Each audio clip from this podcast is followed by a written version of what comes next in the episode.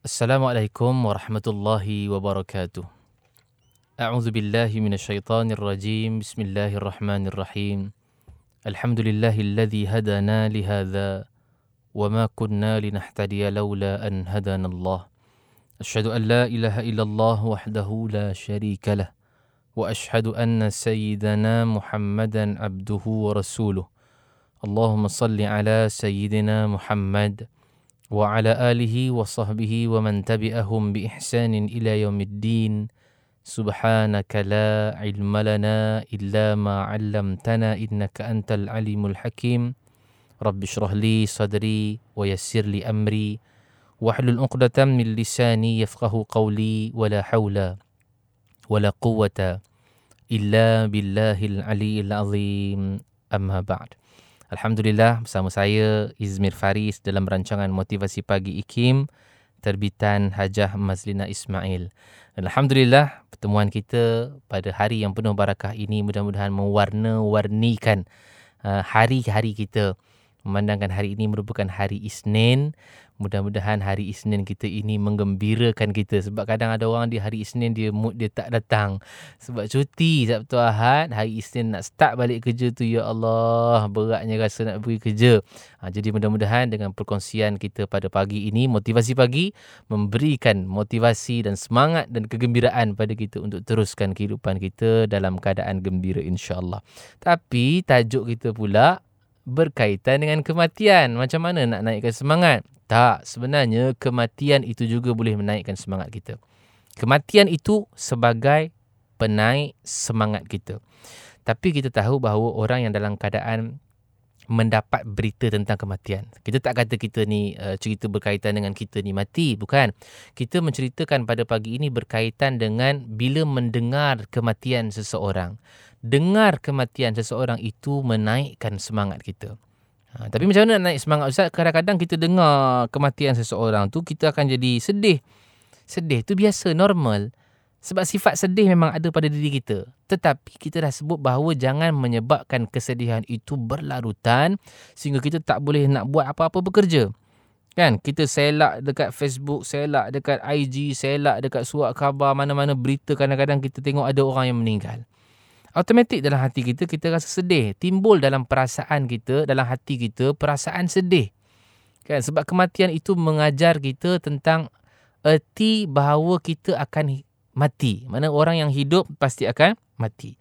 Suatu automatik bila kita dengar tentang kematian lebih-lebih lagi pula kematian itu adalah orang yang kita sayang. Siapa dia? Mak ayah kita adik-beradik kita anak-anak kita yang meninggal dunia kita akan rasa sedih sebab automatik perasaan sedih itu datang bila mana kita dengar sesuatu kematian.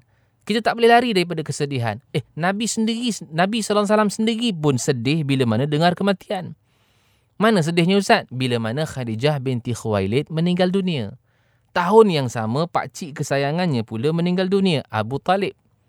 Jadi tahun itu digelarkan sebagai Amul Huzun, tahun kesedihan. Kenapa ke tahun kesedihan?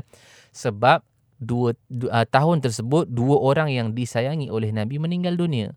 Mana menunjukkan bahawa Nabi juga pernah bersedih. Nabi juga pernah bersedih bila mana dapat tahu berita kesyahidan ataupun kematian Zaid bin Harithah. Ketika mana dalam peperangan uh, Mu'tah. Perang Mu'tah berlaku 8 Hijrah. Nabi SAW menghantarkan tentera. Nabi tak pergi perang Mu'tah ni. Nabi hantarkan saja. Nabi hantarkan tentera yang diketuai oleh Zaid bin Harisah untuk mengetuai perang pada perang Mu'tah 8 Hijrah. Nabi kata kalaulah Zaid bin Harisah syahid maka digantikan dengan Ja'far bin Abi Talib. Bila Ja'far bin Abi Talib syahid maka digantikan dengan Abdullah bin Rawahah. Jika Abdullah bin Rawahah meninggal dunia syahid maka kamu lantiklah seorang yang layak untuk kamu lantik. Subhanallah. Nabi SAW diberitakan oleh Jibril alaihissalam situasi yang sedang berlaku peperangan di Mu'tah. Nabi dapat tahu bahawa Zaid bin Harisah meninggal syahid dalam perang Mu'tah. Nabi mengalirkan air mata. Basah janggut Nabi. Kemudian Nabi dapat tahu pula Ja'far bin Abi Talib syahid dipotong tangan kanan, dipotong tangan kiri. Tuan-tuan, ini berita tentang kematian ni. Habis daripada perang Mu'tah, Nabi nak bagi tahu kepada ahli keluarga Zaid bin Harisah. Zaid bin Harisah ni bukan seorang sahabat saja, dia anak angkat kesayangan Nabi. Zaid bin Harisah ini digelarkan sebagai hibbi Rasulullah. Kesayangan Rasulullah. Bila dapat tahu kesayangan Rasulullah syahid, Nabi nak bagi tahu keluarga, Nabi nak bagi tahu anak-anak kepada Zaid bin Harisah. Maka Nabi datang ke rumah Zaid bin Harisah, Nabi tengok isteri Zaid bin Harisah dan juga anak-anak Zaid bin Harisah meluru peluk kepada Nabi. Anak-anak dia peluk Nabi SAW dalam keadaan gembira. Mereka mengharapkan bahawa Zaid bin Harisah pulang dengan kejayaan. Tapi bila isteri kepada Zaid bin Harisah melihat wajah Rasulullah dalam keadaan sedih, isteri Zaid bin Harisah kata, Ya Rasulullah, aku tak tahu nak sebut perasaan aku macam mana. Sebab aku tak nak dengar satu berita yang tidak gembira keluar daripada mulutmu ya Rasulullah. Subhanallah. Anak-anak Zaid tadi sedang peluk Rasulullah. Tapi Rasulullah mengalirkan air mata. Rasulullah kata kepada anak-anak dan isteri kepada Zaid bin Harisah, Zaid bin Harisah telah pun syahid di perang Mu'tah. Sahabat yang datang pada ketika itu namanya Sa'ad bin Ubadah yang bersama-sama dengan Nabi menuju ke rumah Zaid. Sa'ad bin Ubadah kata, Ya Rasulullah, mahadal buka. Ini tangisan apa ya Rasulullah? Kamu nangis? Ini tangisan apa ya Rasulullah? Nabi SAW sebutkan, Hadha buka'ul habib ala habibihi. Ini tangisan seorang kekasih kepada kekasihnya. Subhanallah. Ini menunjukkan apa? Bila berita kematian itu hadir, pastinya akan rasa kesedihan. Tapi adakah selepas daripada itu Nabi sentiasa menangis saja sampai tak boleh dakwah? Adakah Nabi sentiasa nangis saja sampai tak boleh nak beribadat? Tidak. Sedih itu pasti datang dan dia hanyalah sekadar kadar saja untuk kita sedih, untuk kita naikkan semangat kita bila mana kita dengar kematian seseorang itu supaya kematian yang kita dengar, berita kematian yang kita dengar itu membangkitkan semangat kita. Sebagaimana Nabi SAW wafat sama. Kita tahu cerita ni bagaimana Nabi SAW wafat. Sahabat-sahabat Nabi semua tak boleh terima hakikat. Seolah-olah mereka telah putus harapan. Sebab apa tak boleh nak dakwah lagi. Nabi tak ada. Tak boleh nak buat apa-apa lagi. Nabi tak ada. Tapi Abu Bakar datang untuk menenangkan seluruh para sahabat. Abu Bakar berikan semangat kata-kata untuk memberikan bahawa memberitahukan bahawa kematian itu bukanlah memutuskan kehidupan kita. Tapi kematian itu memberikan semangat kepada kita untuk terus bangkit. Ha, itu sebenarnya tujuan. Bila mana Abu Bakar As-Siddiq memberitahu kepada para sahabat untuk terus bangkit walaupun orang yang kita sayangi, kekasih kita sayangi telah pun wafat. Itulah Nabi kita Muhammad sallallahu alaihi wasallam. Jadi sebab itu saya nak sebutkan bahawa bila mana kita dengar sesuatu berita tentang kematian, cari poin dia untuk kita katakan bahawa macam mana untuk nak naikkan semangat.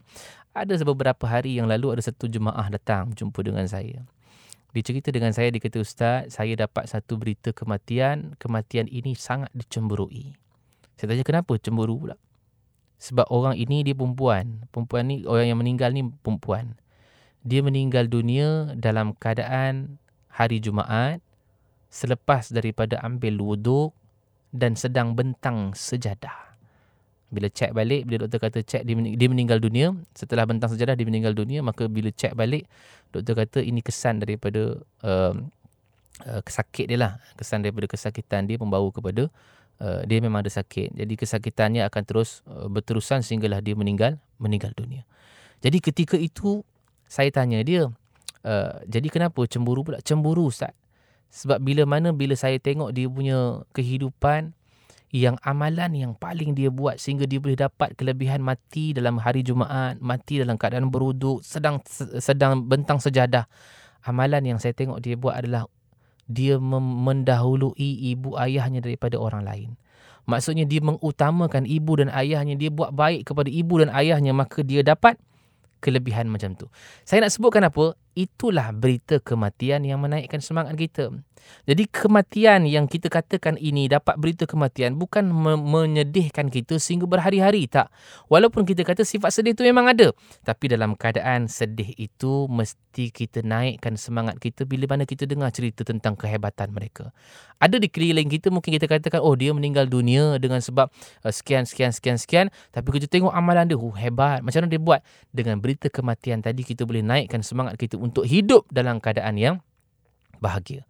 Sebab itu saya nak sebutkan bahawa berita kematian itu bukanlah menyebabkan kesedihan buat kita selama-lamanya. Tapi dalam keadaan berita kematian itu boleh membangkitkan semangat kita untuk terus berada dalam keadaan hidup kita bahagia dan dalam keadaan hidup kita sentiasa berada dalam redha Allah Subhanahu Wa Taala. Jadi jangan sedih berpanjangan. Walaupun sedih tetapi cari masa untuk kita bangkit kepada hidup kita ini mudah-mudahan. insya-Allah saya doakan supaya kita semua redha dan tenang bila mana kita bertemu dan beri, dengar berita uh, tentang kematian seseorang dan mudah-mudahan kita semua dapat diampunkan oleh dosa dosa oleh Allah Subhanahu wa taala. insya-Allah. Jumpa lagi pada masa akan datang. Saya Izmi Faris. Mohon maaf andai hati terguris. Aku qauli hadza wa astaghfirullahalazim li wa lakum. Assalamualaikum warahmatullahi wabarakatuh